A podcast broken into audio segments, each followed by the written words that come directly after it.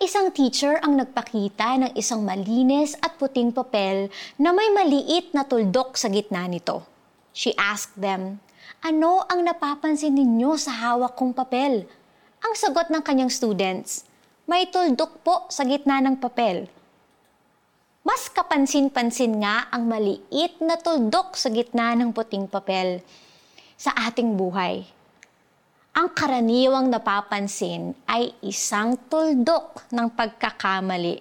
Ngunit ang mabubuting nagawa ay kinalilimutan na lang natin. May mag-asawa na 20 years ng kasal, ngunit naghiwalay din dahil hindi natutunan ng babae na patawarin ang asawa. Mas binigyang pansin niya ang isang pagkakamali ng mister niya nagpadala ng sulat sa kanya ang lalaki. Kung nakasakit ako ng iyong damdamin, dapat isinulat mo na lamang ito sa buhangin upang mabura ng hangin ng pagpapatawad. Sana man lang sa lahat ng naipakita kong kabutihan na iukit mo ito sa bato na walang anumang hangin. Gaano man kalakas na maaaring magbura nito sa ating alaala at pagmamahalan. Malinaw naman na sinabi sa Bible mula sa mga taga-Efeso, chapter 4, verse 32, sa halip, maging mabait kayo at maawain. Magpatawad kayo sa isa't isa tulad ng pagpapatawad sa inyo ng Diyos dahil kay Kristo.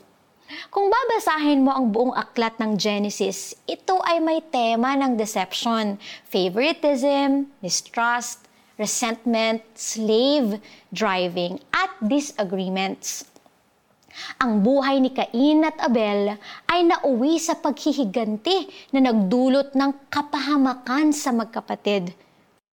Kabaliktaran naman ito sa nangyari sa pamilya ni na Abraham, Isaac, Sarah, Esau, Jacob, mga asawa nito at syuhin na si Laban.